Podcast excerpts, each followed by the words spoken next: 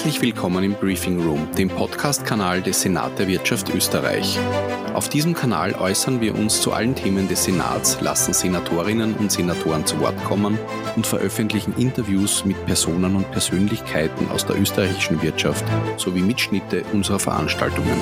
Details zu Themen und Aufgaben des Senat der Wirtschaft finden Sie auf unserer Webseite unter www.senat.at. Wichtige und nützliche Informationen zu dieser Podcast-Folge finden Sie in den Show Notes. Herzlich willkommen zum Podcast des Senat der Wirtschaft. Mein Name ist Angelika Bandl und wir widmen uns heute dem Thema Umwelt, Sozialverantwortung und Unternehmensführung. Zu dem Titel der heutigen Folge Herz, Hirn und CO2 werden wir einen spannenden Dialog hören. An dieser Stelle darf ich auch recht herzlich unsere beiden Gäste, den Vorstandsvorsitzenden des Senat der Wirtschaft, Hans Harrer, und Senator Christoph Stick der Public Consultants Austria, begrüßen. Christoph Stieg ist Gründer und Geschäftsführer der Public Consultants Austria und ist ein Kenner der Organisation und Personalentwicklung. Vielleicht möchtest du noch ein paar weitere Worte über dich und deine Firma erzählen.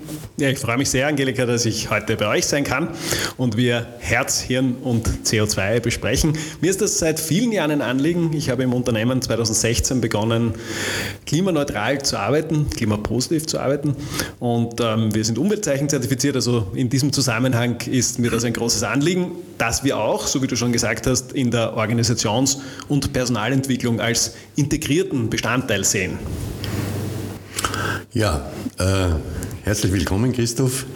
Äh, wir kennen uns ja doch schon einige Jahre und äh, als der Senat der Wirtschaft äh, die Klimaallianz der Unternehmer gegründet hast, warst du auch damals einer der Menschen, der das Thema einfach mit ähm, äh, fliegenden Fahnen aufgenommen hat. Also nicht vorher nachgedacht hat, können wir uns das leisten? Ist das überhaupt wichtig? Äh, was sagen die anderen dazu? Sondern du hast aus dem Inneren heraus äh, hier Gestaltung, Arbeit übernommen in deinem Unternehmen und über dein Unternehmen natürlich an die Unternehmen nach draußen transportiert und kommuniziert. Also ich bin sehr, sehr glücklich, dass wir uns Danke. heute einmal auseinandersetzen können und, und die wesentlichen Eckpunkte, was hat sich in der Zwischenzeit getan und wo müssen wir hin und wie gehen wir mit dem Thema insgesamt um.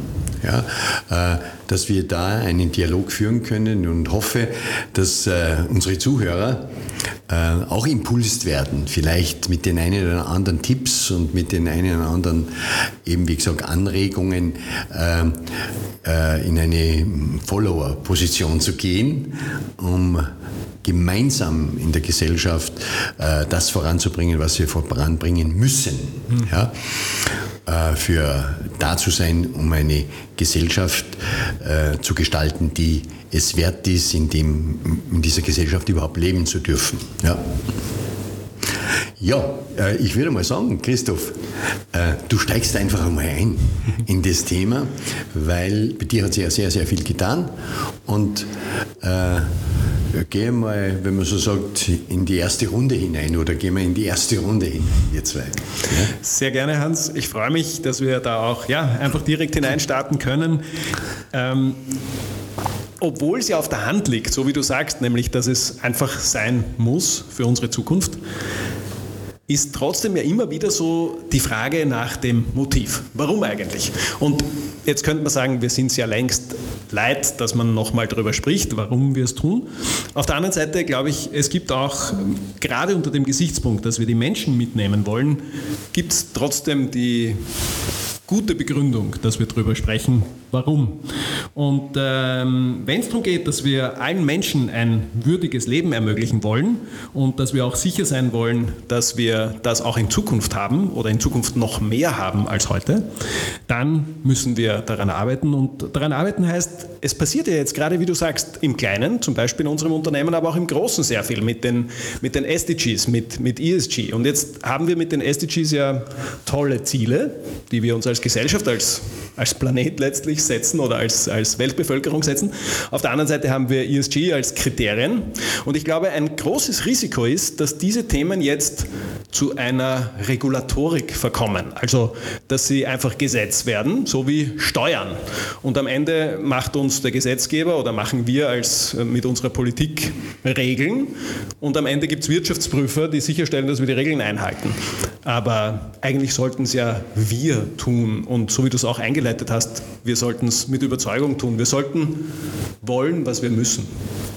Ja, ähm, von meiner Seite aus äh, äh, bin ich auch im Moment einmal ein, mit einem ganzen Paket von Sorgen ausgestattet, äh, in der Form nämlich, äh, dass etwas ganz toll begonnen hat, holperig, um die Menschen äh, auf dem Weg irgendwo zu erreichen. Und das ist ja überhaupt einmal behirnen, um was es geht, wenn es darum geht, unsere Gesellschaft äh, nach vorne zu bringen und auf unserem Planeten zu achten. Einfach der Begriff Achtsamkeit ist ja auch in unserer Gesellschaft so ziemlich, ähm, ja, ich würde sagen, mit Füßen getreten worden in den letzten 10, 20, 30 Jahren, 40 Jahren wo alles nur immer höher, schneller und äh, noch mehr in Gier ausgeartet hat. Ja.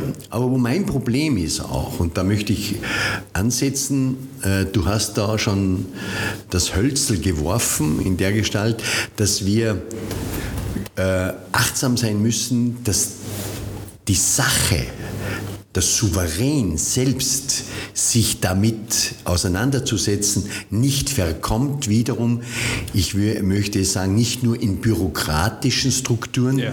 sondern in Bürokraturen, in richtigen Bürokraturen in der Form, dass wiederum die Regularien siegen, aber nicht die Sinnhaftigkeit des Handelns. Mhm. Wir müssen uns viel mehr damit auseinandersetzen, wenn es um Gesellschaftsgestaltung geht und so wichtige Themen, dass wir Geschichten produzieren können für die Menschen draußen, für die Kinder im, im Kindergarten, für, für in, de, in, den Familien, äh, damit das die Menschen das aufnehmen. Und wir verkommen jetzt, und ich schaue mit Argusaugen da drauf, auch als Senat der Wirtschaft, müssen wir uns damit auseinandersetzen, wenn heute Berufsgruppen sich dem Thema, des Themas, wenn man sagt, an, ja, einverleiben wollen, wie zum Beispiel Armadas von Wirtschaftsprüfungsgesellschaften mhm, und genau. dergleichen. Das gehört nicht dort hinein. Die Wirtschaftsprüfer sollen Wirtschaftsprüfer bleiben und nicht ein Geschäftsmodell nach den anderen, weil sie sagen, jetzt ist Ökologisierung ein Thema, aha, da können wir noch einmal irgendwo von den, äh, von den Unternehmen etwas abzapfen für unsere, äh, äh für die Entwicklung des Unternehmens. Nein, die, und die, die Leistung eines Wirtschaftsprüfers muss dort bleiben, wo er, wenn man so sagt, seine Ausbildung hat, um nicht dann sich ein paar ökologische Experten einzukaufen und so weiter und die 27. Abteilung, Unternehmensberatungsabteilung in diesem Bereich auch noch aufmachen. Verkommt diese, die, das wichtige Thema wiederum nur in Geschäftsmodelle. Und wir müssen raus, dass das nicht ein Geschäftsmodell ist, sondern wir müssen hier ein Verantwortungsmodell schaffen, das viel tiefer geht. Ja? Also dieses Thema muss über die Herzen transportiert werden und nicht über Excel-Tabellen. Ja. Ganz treffend finde ich, wie du das beschreibst, über die Herzen, nicht über die Excel-Tabelle. Wahrscheinlich gehört die Excel-Tabelle dazu, aber nachgerang, nach, nachrangig. Ne? Also als erstes mit Herz und auch mit Verstand. Deswegen habe ich mir auch eben mit euch so abgestimmt den Titel Herz, Hirn und CO2 gewählt, weil ich glaube eben, es muss mit Herz beginnen. Und da ist ja auch, ich glaube, das müssen wir uns auch vor Augen führen als, als Gesellschaft, als Menschen, dass wir grundsätzlich irrationale Entscheidungen treffen. Ne? Also ähm, wir haben in einem Unternehmen zuletzt so einen äh, Quick-Win-Check gemacht ähm, für ökologische Aspekte, auch ähm, sowohl die, also vorrangig waren es die ökologischen, aber auch die sozialen Aspekte. Und einer dieser Aspekte war zum Beispiel, was wird in der Cafeteria angeboten? Also da gibt es Äpfel, ne, da gibt es Milch, da gibt es Joghurt und so weiter. Und ähm, dann habe ich die verantwortliche Person gefragt, ähm, wenn sie für zu Hause einkauft, welche Milch, welche Joghurt und so weiter kauft sie ein? Ja, selbstverständlich Bio. Und fürs Büro? Naja, Budget. Also da ist dann Bio oder Nachhaltigkeit kein Kriterium mehr. Okay, warum? Sie würde auch gar nicht auf die Idee kommen, oder hat sie mir so gesagt, die Person, dass dass sie gar nicht auf die Idee kommen würde, hier nachzufragen, weil im Kopf, das ist teuer, brauche ich gar nicht fragen, kriege ich eh nicht genehmigt. So, ähm, das könnte mit Herz und mit Verstand gelöst werden.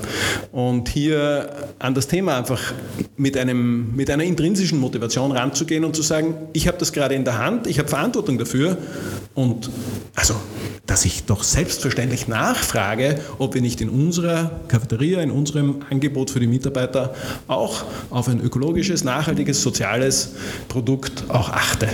So als Beispiel. Und ich glaube, das, das können wir etablieren und vielleicht tragen wir auch, so wie du es gesagt hast, mit diesem Impuls heute dazu bei. Ja, äh, unterschreibe ich, alles beginnt im Tun. Und äh, das Tun ist ja immer die Herausforderung. Äh, das Tun ist auch hat immer, die, ist immer eine Herausforderung, auch wenn es darum geht, um budgetäre Themen äh, anzusprechen.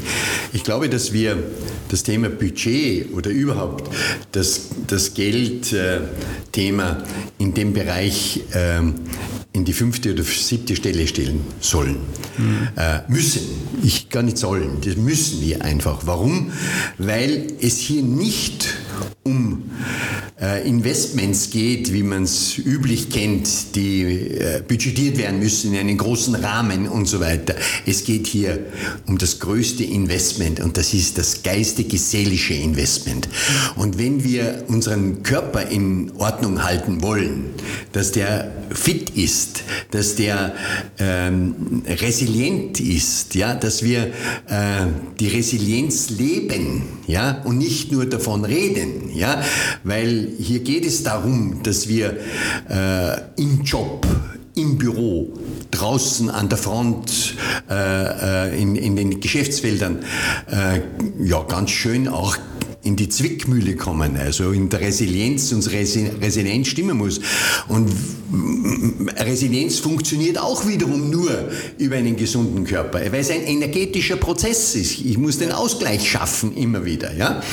Also glaube ich, also es sind die Unternehmer wahnsinnig gut beraten, wenn sie sich hier nicht auf den kleinen schnöden Mammon verlassen oder äh, den orientieren, sondern schaut großzügig in die Zukunft. Ja. Und mit dem größten Potenzial, was Sie habt in einem Unternehmen, das sind die Mitarbeiter, das sind die gesunden Mitarbeiter, das sind die gesunden Kunden. Das ist auch ein Thema, das müssen wir transportieren. Ja? Wir sind ja nicht nur verantwortlich in einem Unternehmen für unser, in, in, in unserem Mikrokosmos eines ja. Unternehmens, sondern wir sind verantwortlich für unsere Kunden, wir sind für den Markt verantwortlich. Ja? Wir sind die Gestalter des Marktes, der Unternehmer mit seinen Mitarbeitern inklusive den Lieferanten. Auch dort, die Richtig. Menschen, die dort äh, tätig sind, äh, finde ich auch, dass wir das also in dieser Form auch umfassend betrachten sollten, so wie du sagst. Und ich denke, alles nachhaltige Wirtschaften muss natürlich wirtschaftlich sein, es muss profitabel sein, aber das sollte nicht im Vordergrund stehen. Und ich bin auch ganz überzeugt davon, dass jedes Unternehmen, das sich zukunftsorientiert, was die ökologischen und sozialen Kriterien betrifft, zukunftsorientiert aufstellt, auf jeden Fall profitabel sein wird. Vor allem, wenn sie es heute tun.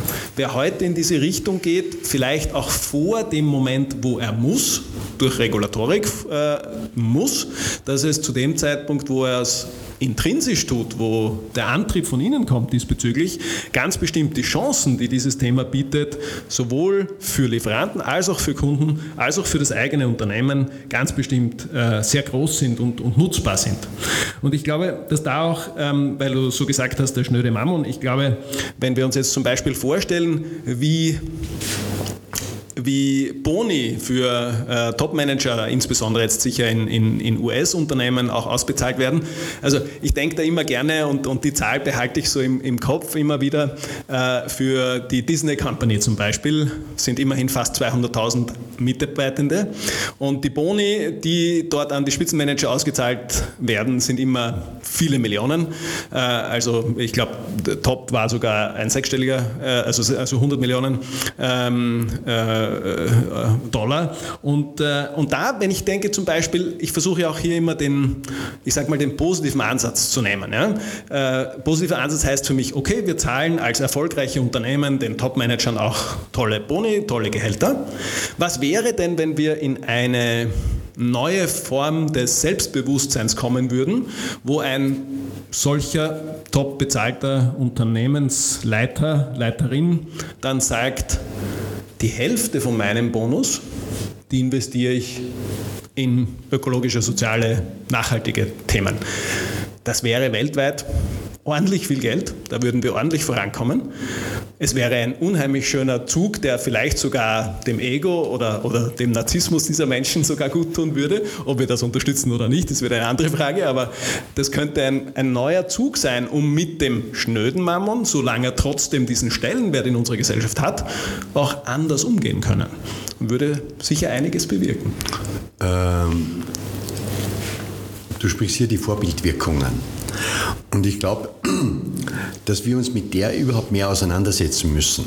Vorbilder äh, zu kreieren oder Vorbilder lebendig werden zu lassen. Und Vorbilder beginnen ja, wenn man so sagt, in der, in der Kindheit. Die Vorbilder, die Mutter, ja. der Vorbild der Papa. Dann geht es weiter, wenn die Kinder draußen sind, wenn sie ihre eigenen, neu, also die ersten Ideale kennen. Die Mädels haben eigene Ideale, die Jungs auch eigene, mehr im Sport und, und, und, und, und. Und dann geht es in den beruflichen Bereich hinein. Und ich glaube, dass wir in unserer schnelllebigen Zeit und aufpassen müssen, dass wir uns nicht ständig selbst überholen. Mhm. Wir müssen die menschlichen Werte und die menschliche Kraft, wenn man so sagt, jeden Tag überprüfen, sind wir noch in der Lage, in die Balance zu kommen. Mhm. Und wenn du in der Balance bist, dann hast du auch die Chance, das zu weiterzugeben, was, in, was du in dir trägst. Ja, das kannst nicht niederschreiben, das kannst du auch nicht in einen Businessplan hineinbauen. Das kannst du nur als Macher, als Manager, als Unternehmer, als Mitarbeiter in den verschiedensten Positionen eines Unternehmens selbst von dir herausholen. Das ist genau dasselbe, wenn wir über Wissenaneignung sprechen. Generell, aber im Besonderen, wenn es um Zukunftswissen geht. In diesem Bereich, den wir heute ansprechen, da geht es um Bildung. Und Bildung ist, wenn man so sagt, ja, eine der besten Währungen. Wie überhaupt für mich haben, haben äh, ich sage immer, es gibt drei Währungen vier Währungen mit Bildung. So. Das ist einerseits Resilienz, das andere ist Empathie und das andere heißt Vertrauen. Und dann ganz oben drüber ist Bildung. Ja?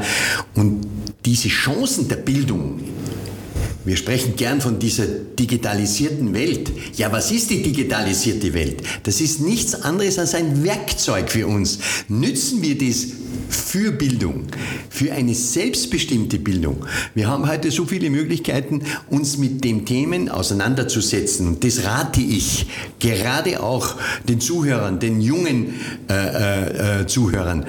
Nehmt eure Bildung als Kraftwerk für euch her. Denn wenn ihr auch in eurem Unternehmen euch jetzt mit diesen Themen bildet, und ihr mal aus dem Unternehmen ausscheidet und in ein anderes Unternehmen geht, nehmt ihr ja das Wissen, die Bildung mit, weil das euer Eigentum ist. Ihr könnt es transformieren. Mhm. Und da sage ich einfach, da haben wir einfach äh, schon einen Bedarf, um, um äh, hier die Vor Vorbilder zu, zu produzieren. Ich glaube auch, dass die Werte einen ganz wesentlichen Einfluss haben auf unser, auf unser Handeln, aber genauso auf unser Zugehörigkeitsgefühl, auf unsere emotionale Sicherheit, auf, ähm, auf unser Wohlbefinden schlussendlich.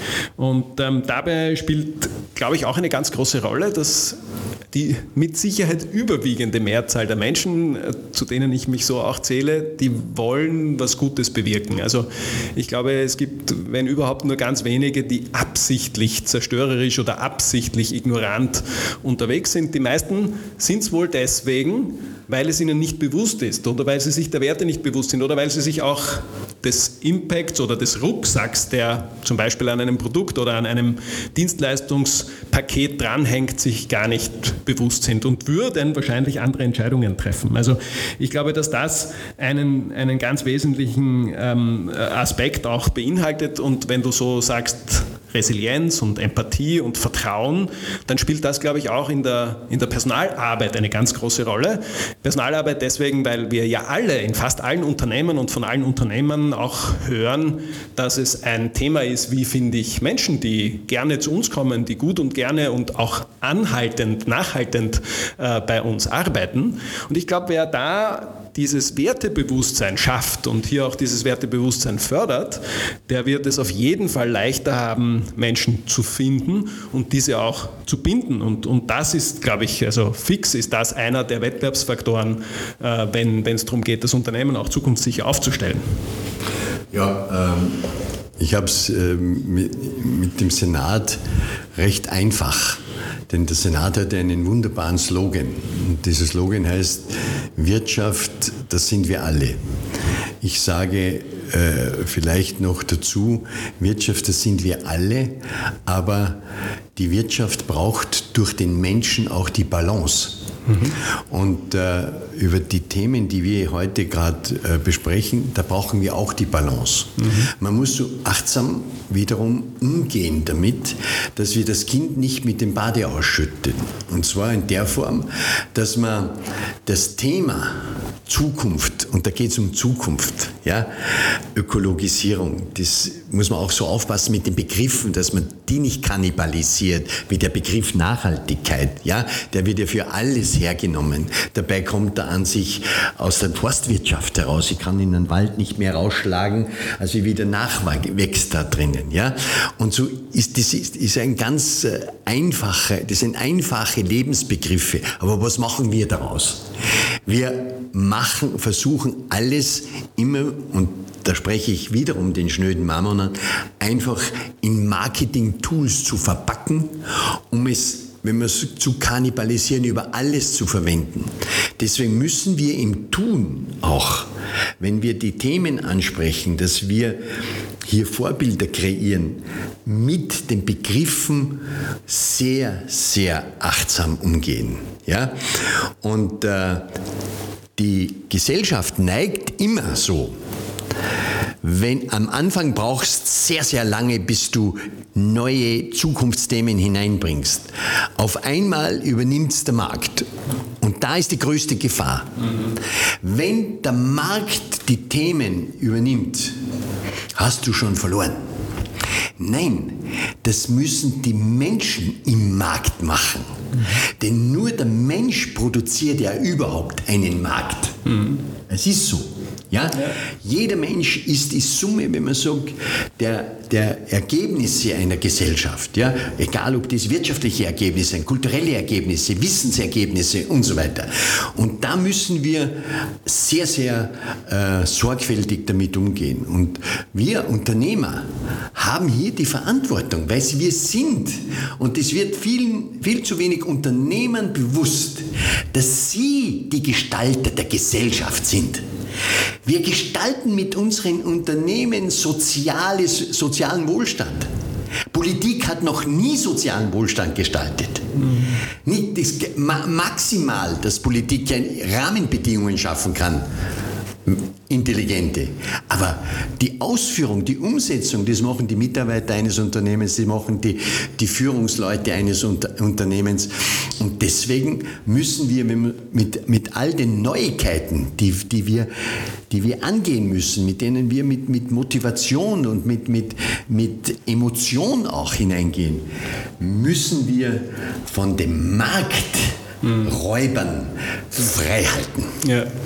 Ich glaube auch, das ist als Unternehmen, genauso wie man als einzelner Mensch, ist man ein ein Marktteilnehmer und gleichzeitig ein Marktmacher, ein Marktgestalter. Und ich finde, ja, sehr schön, wie du das beschreibst, weil ich glaube auch unter dem Gesichtspunkt, so wie wir das auch mit unseren Kunden erleben, die wir in dem Thema auch beraten dürfen, wer jetzt, also ein Unternehmen mit, sage ich mal, zum Beispiel 200 Mitarbeitenden, wo die Regulatorik noch keine oder vielleicht nur indirekt Vorgaben macht, der kann jetzt zum Beispiel durch Strategie, indem diese Themen, diese Werte auch in der Strategie verankert werden, äh, kann kann zu einem sehr motivierten und motivierenden Umfeld und einer sehr motivierenden Kultur für alle diese Themen sorgen. Unternehmen, die jetzt schon berichtspflichtig und, und äh, geratet werden diesbezüglich, äh, die sind zwar schon von der Regulatorik erfasst, können aber aus meiner Sicht, und auch da gibt es Beispiele gute dazu, ähm, können auch da das in ihre Strategie mit integrieren, weil dann ja, dann kommt es auch von innen. Und dann beginnen die Menschen es zu leben, dann beginnen die Menschen es zu spüren äh, und können auch dementsprechend ihre jeweils in ihrem Rahmen und im Rahmen ihrer Positionen auch die entsprechenden Entscheidungen in die richtige Richtung bringen. Mir gefällt auch gut, was du sagst mit der Balance, weil ich glaube, was wir auch dazu brauchen, ist wir, wir, wir, dürfen es nicht mit Perfektionsanspruch tun. Also ich glaube nicht, dass es gut ist, wenn wir sagen, jetzt darf man das nicht und darf man das nicht. Verbote funktionieren nicht so gut, Gebote funktionieren normalerweise auch nicht so gut, äh, vielleicht noch schlechter als Verbote. Äh, du hast schon vom Vorbild gesprochen. Das ist natürlich etwas, was äh, sehr viel bringt und ich glaube, da auch sich die Dinge bewusst zu machen, hat natürlich einen ganz wesentlichen Einfluss dann darauf. Und, und dort ist für mich der, der Aspekt, den ich vielleicht zu deinen genannten Werten noch hinzufügen möchte, nämlich die Suffizienz, also bewusst Dinge nicht tun. Wir Menschen sind ja imstande, und das ist ja auch etwas, was für uns als Menschen, als Lebewesen aus meiner Sicht eine der Einzigartigkeiten ist, wir können zu einem Dessertbuffet gehen, uns genau anschauen, was es da alles Gutes gibt und dann sagen, das esse ich heute alles nicht. Zugegeben, mag vielleicht schwer fallen, aber wir können es. Das heißt, ich kann auch ganz bewusst diese Entscheidung treffen, etwas nicht zu machen. Und vielleicht haben wir dort auch so einen, einen Anhaltspunkt für die Zukunft, äh, wo wir uns, wenn wir montags wieder zusammentreffen, egal ob das ein ein Remote-Treffen, ein Remote-Meeting ist oder ob das im Büro stattfindet. Und wir fragen einander nicht, und was hast du gemacht am Wochenende, sondern wir fragen uns, und was hast du nicht gemacht am Wochenende und kriegen vielleicht auf diese Weise ja auch den Fokus in eine andere Richtung. Fantastisch. Ja, das war an sich ein idealer Schluss, würde ich sagen. Wir haben, glaube ich, schon unsere Zeit schon wieder, natürlich, weil das Thema ist ja so spannend, äh, ein bisschen aufgespannt, die Zeit. Aber ähm, Zeit soll man ja, wenn man so sagt, einsetzen, um es in Energie umzuwandeln. Und ich glaube, für mich sind solche Gespräche, die wir beide heute geführt haben, auch energetische Gespräche. Und ich freue mich schon auf eine Fortsetzung unserer energetischen Gespräche, äh, weil, lieber Christoph, aus unseren Gesprächen immer was rauskommt. Herzlichen Dank. Ich danke dir ganz herzlich, Hans, und auch dir, Angelika. Und ich freue mich, wenn es einen Impuls gibt. Und jeder, der uns jetzt zugehört hat, wenn er mit uns in Kontakt treten will, ich weiß, dass du, Hans, auf jeden Fall ansprechbar bist und ich auch, freue mich auf jedes Gespräch zu diesem Thema. Wunderbar. Danke, Angelika.